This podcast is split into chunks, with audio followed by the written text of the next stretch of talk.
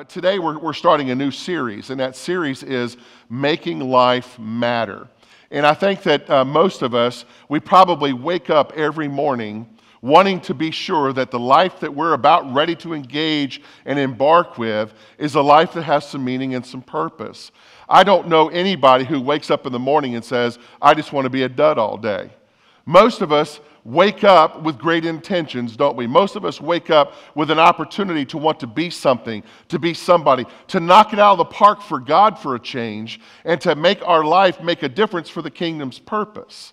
And when we get out of bed and when we make that charge, God begins to work with us in a powerful way. And I'm hoping today that some of you who have been asking for those prayers for God to bless your life, but more importantly, for God to, to answer your call into His life, and to his purpose that those prayers would begin to be answered at this very moment. And at the end of worship today, we're going to have an opportunity, hopefully, to celebrate some of the good things that God is doing in the hearts of, of all of his people here at St. Paul uh, during this time of worship. But let's pause for a moment and, and have a moment of prayer this morning. God, we thank you for this opportunity to be together. We thank you for um, our ability to come into worship. And now I pray that worship would not be an act of something that we do, but that it would be an art of being. That we are here into your presence and we humble ourselves. That worship is something that is of experience. And that as we come and as we have heard your word, and as we come and as we are fulfilled by the words that you have placed in my heart today, I ask for your grace and peace, not only to be upon the people of St. Paul United Methodist Church here in Largo, but your, your love and your care to be upon your people all across this world. For God, the world needs loving and caring people. We pray this in Jesus' name. Amen. Well, hours uh, behind the, the runner in front of him, the last marathoner finally entered into the Olympic Stadium. And he was entering the stadium not triumphantly. He was actually entering into the stadium uh, limping. His knees were bleeding. He had fallen several times in the midst of this marathon run. Cramps had overcome his body. He was beginning to be dehydrated. His body was pushing back to such a point that he just could not go on. But he was pushing himself to go and to, to finish this race that he had begun. And the crowds of people that had left Olympic Stadium had heard the word that there was one final runner a Tanzanian runner who was making his way into Olympic Stadium, and the crowds began to come back. And they filled Olympic Stadium, cheering him on. And as he came limping into the stadium, his ragged appearance immediately caught their attention, and they were wondering how in the world could somebody like this endure such pain and suffering uh, for a race, and why in the world is he doing these things? And why did he stay in the race? And that would be a question that would be asked of him at the end when he finally finished. Why did you stay in the race? And he said, My country did not send me 7,000 miles to start a race. My country sent me 7,000 miles to finish the race. And I think that's kind of where a lot of us are this morning. A lot of us see that our life is like a race. And, and I want to just ask very nicely the question how many of you in this race of life have ever felt like you've had the wind knocked out of you? How many of you have ever been in a place where you have had to ask that question that, that my life seems unfinished? How many of us have unfinished projects, those home projects that we have started? Things that are in our homes that we, we look at every day. One day I'm going to get to that. One day I'm going to get to that. Unclear strategies of how to get them done, unclear ways to get them finished. We look at milestones for our lives and we see that there's a pathway to success, but sometimes we find ourselves unable to achieve it. The world is filled with people who start lots of things, but never get around to actually completing all of them. Maybe you're like me, and there's some projects that I've started, and some things that I've hoped for, and things that Patty's still waiting to happen magically in our yard that I keep assuring her one day it will come, one day it will come. We all start projects. Some of us start college degrees and pursuits thereof, but yet we don't get there. We have remodeling projects. We have things that we want to do with a car. We have projects with our kids and with our grandkids and things that go along. Some of us uh, like to thrive in unfinished chaos, But most of us, if you were to ask the question, would not like to do that because we see that a life filled with unfinished chaos is a life full of failure.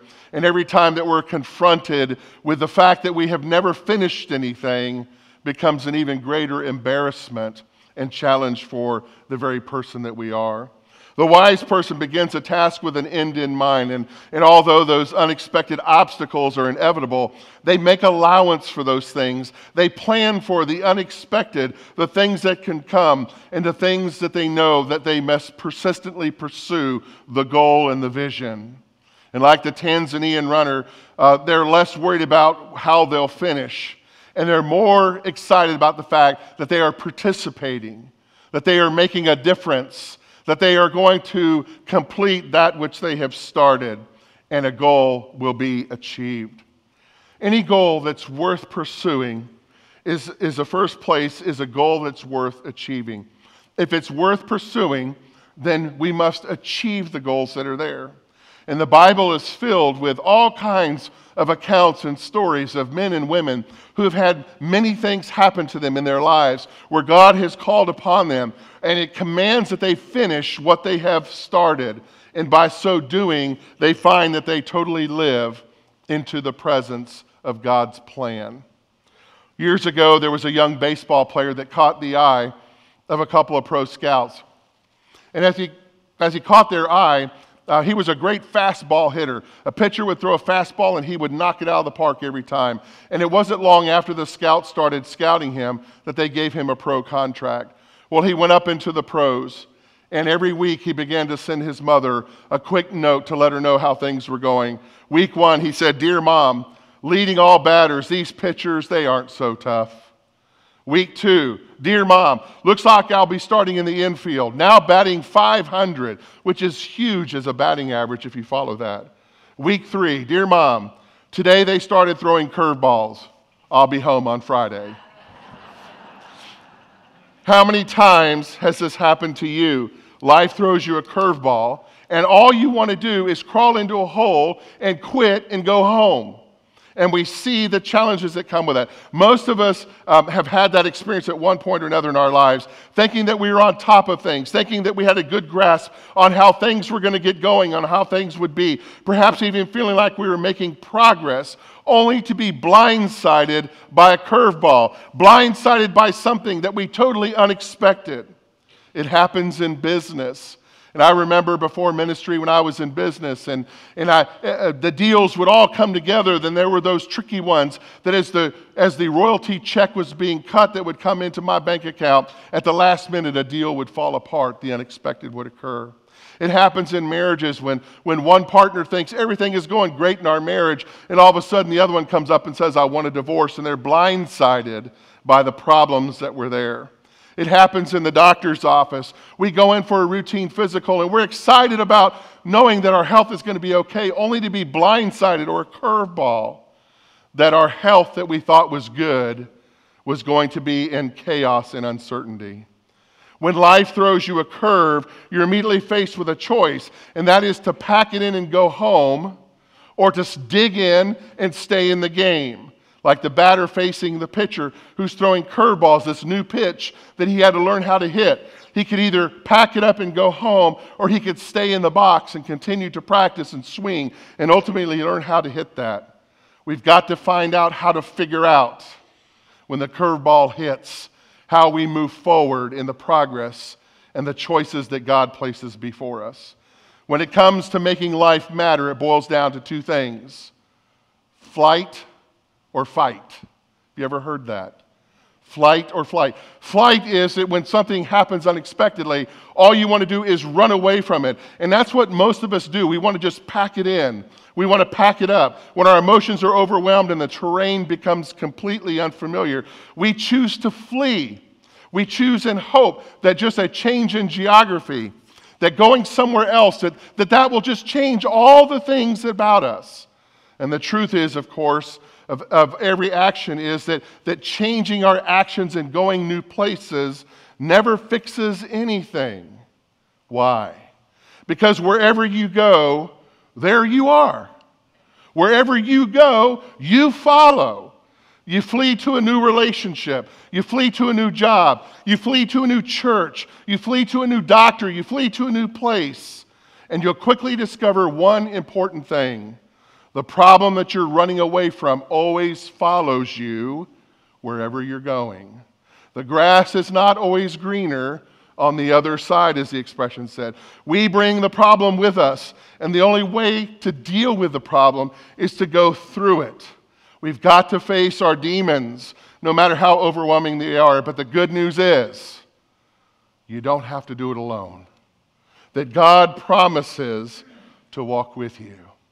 Now, I want to go to Exodus chapter 2, and I want to kind of go to the beginning of the story, which was now the ending that Pastor Pam read to us of the victory of Moses, of God through Moses, and the deliverance of the Hebrew people a Jewish baby's mother places her newborn Hebrew son into the Nile River, and he floats down, escaping, hoping that he will not be killed by the armies of Pharaoh, who had sent out an edict to kill all male, male boys. He is found by Pharaoh's sister, or he's found by Pharaoh's daughter, excuse me, and ultimately raised in the house of Egypt and the Egyptian king comes to love this little boy, and he begins to pronounce him into the house of Pharaoh, and he is on his way to become a prince of Egypt. But grown up, this young boy becomes a young man named Moses, and he begins to see Hebrew people in slavery, and they are under the, under the hard threshes of Pharaoh. And his heart aches, and one day he sees an Egyptian actually kill and beat, beat up and harm a Hebrew slave. And Moses is so enraged that he kills the Egyptian. Word soon gets back to Pharaoh that Moses has killed an Egyptian, and Pharaoh is now angry and gives an edict for Moses' life. Moses chooses to flee Egypt, and he finds sanctuary in a land of Midian, the land of Midian, where he settles down into the life of a shepherd. And not long after, Pharaoh dies, and the Hebrew people begin to groan even more, calling upon God to somehow save them, for God to hear their cries that they are enslaved, and God must come and save their people. On the outside in Midian, as a shepherd, Moses' life looks all together, doesn't it? On the outside, he's got land. He has a great job. He has a wealthy father in law. He has a new wife. He has children that are coming. Moses on the outside looks like he's got it all together. On the outside, he's a success. But on the inside, Moses is anything but that. In fact, Moses gives his son a name that describes the state of Moses' own life. His son is named after an expression, an alien in a foreign land. But guess what? God throws Moses a curveball. We're going to pick up the story. Moses was tending the flock of Jethro, his father in law, who was the priest of Midian. And he fled the flock to the far side of the desert and came to Horeb, the mountain of God. And there an angel of the Lord appeared in him in flames of fire from within a bush. A bush that was not burning, but yet was on fire. The Greek term is theophany, God's presence by fire in the midst of something. Moses saw that though the bush was on fire, it did not burn up. So Moses thought, I'll go over and see this strange sight, why the bush does not burn up. Did you see? Moses sees something. He's aware that God is on this mountain, and Moses chooses to draw closer to God at that very moment. Some would say that this is a great example of prevenient grace in the Old Testament where God is wooing Moses to him. Moses does yet not yet know God, but God is wooing Moses to come closer and for Moses to come into the presence of God. How do you make your life matter? You always move towards God. Do you want your life to matter? Then move towards God. Move towards God in a powerful way, exactly like Moses did. When the Lord saw that he had gone over to look, God called him from within the bush. Moses, Moses. And Moses said, Here I am. Do not come any closer, God said. Take off your sandals, for the place where you are standing is holy ground. Folks, every day you and I have an opportunity, and we are right now standing on holy ground. This is not just something we read about. This is not something that just happened to Moses 3,300 years ago. This is something that happens now. You and I meet God daily on holy ground, and we need to be reminded of that. Then he said, I am the God of Abraham, the God of Isaac, and the God of Jacob. At this, Moses hid his face because he was afraid to look at God. Moses is experiencing the awesome presence of God, the holiness of God, the awe of being in the presence of God, and he is humbled by what is happening. And the Lord said, I have indeed seen the misery of my people in Egypt. I have heard them crying out because of their slave drivers, and I am concerned about their suffering. If you've ever suffered in life and you've wondered, does God even care? What does he just say right there?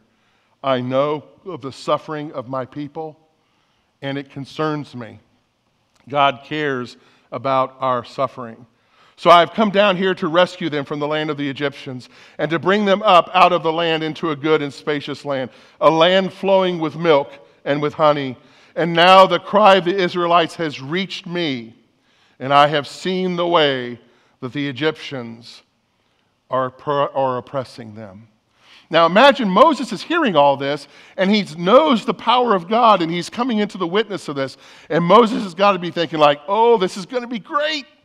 God's going to get them. Smite them, oh great God of smitingness. Get them, God. Just rail them up, send a few lightning bolts, and just knock them out. But God throws Moses a curveball. And God says, Go, you go.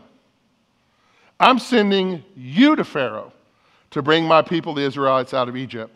And can you imagine Moses' expression going from a yay God moment to an oh crud? What? Me? I think, given this opportunity, that, that a lot of us will mistakenly say very quickly, Well, I would do that. I would be so, so forceful and so right in line with what God wants, and there would be no questions. I would have no fears, and I would just do it because that's what God would say. I think you need to ask yourself that question again. Because I think often we find ourselves not going to rescue a, a group of people like the Hebrews from the Egyptians, but God invites us daily into small things. And yet we say, What?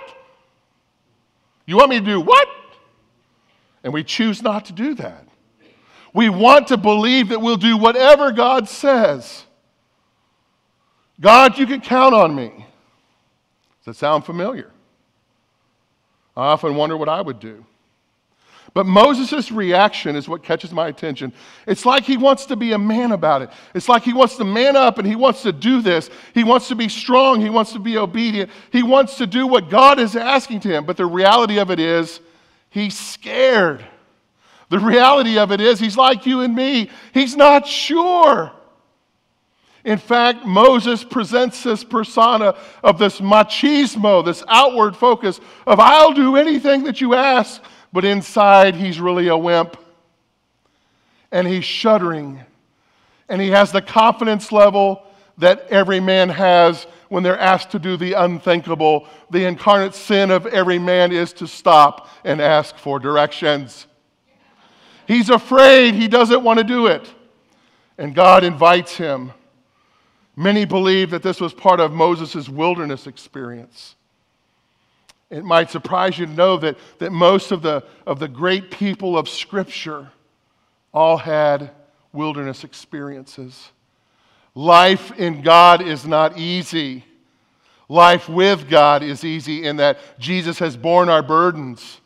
But life is that we are dealt with things every day that we must confront and we must overcome. We all have wilderness experiences. And the Old Testament figures spent years in their own wilderness, seasons of their life where very, very hard choices had to be made. Abraham and Sarah in those difficult moments of their lives where they dealt with infertility issues. David running from cave to cave to cave as Saul was out to kill him.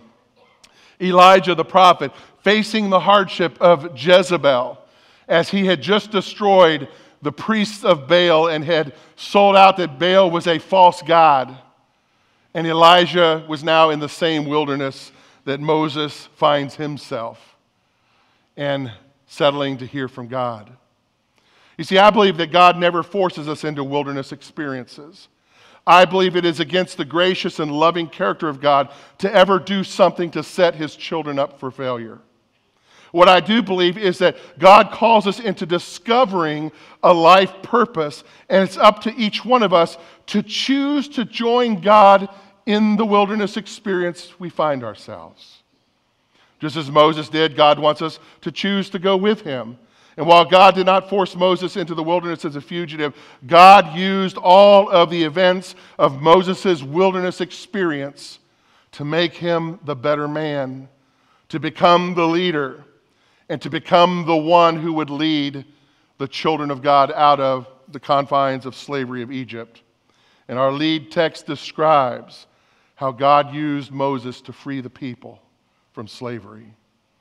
As for our own wilderness experiences, they might be the result of a bad economy. They might be an illness or loss or harmful decisions which are made by others or decisions that we've made ourselves. They're seldom God's work or will in our lives. Nevertheless, God uses every wilderness experience.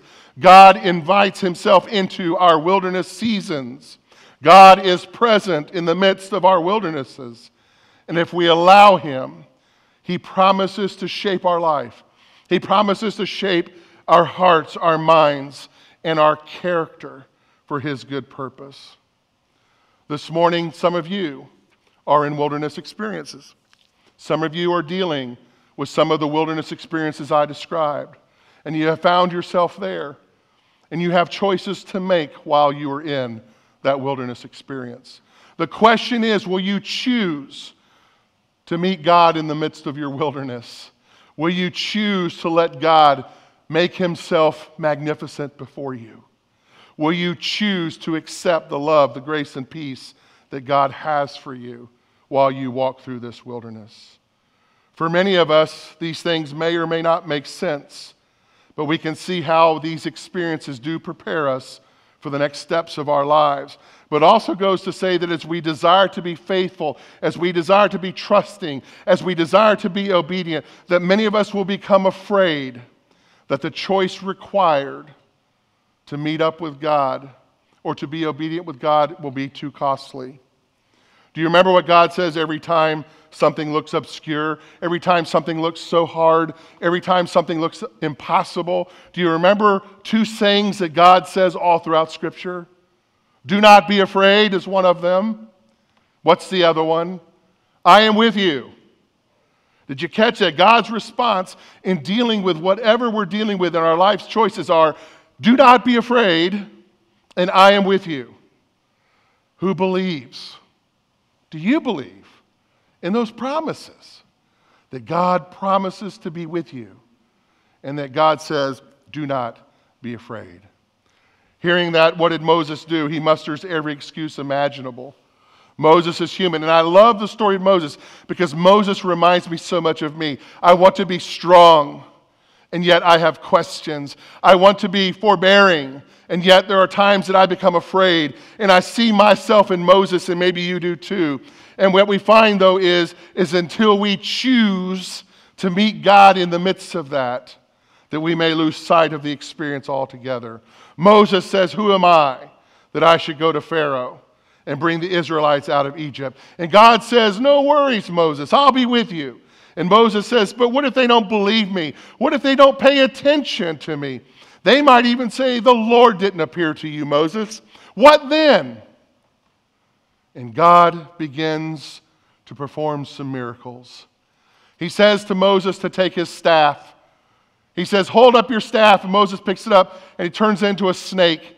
And then Moses then drops it, picks it up again, it turns back into a staff. God says, Moses, take your hand and put it inside of your cloak. And Moses does, and it comes out, and he's afflicted with this horrible skin disease.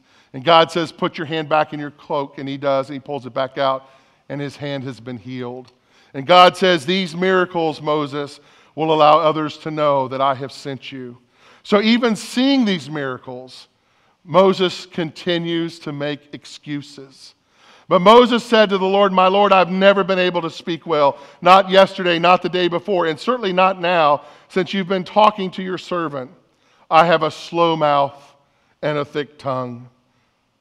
Then the Lord said to Moses, Who gives people the ability to speak? Who's responsible for making them un- unable to speak or hard of hearing, sighted or blind? Isn't it I, the Lord? Now go, I'll help you, and I'll teach you what you should say. And finally, the long list of excuses comes to an end, but Moses has one more. Please, Lord, just send someone else.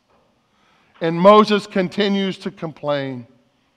And at times, all of us, I think that's fair to say, all of us, at times find ourselves making excuses. Making excuses for failing to do what we know deep down in our hearts is what God is asking us to do.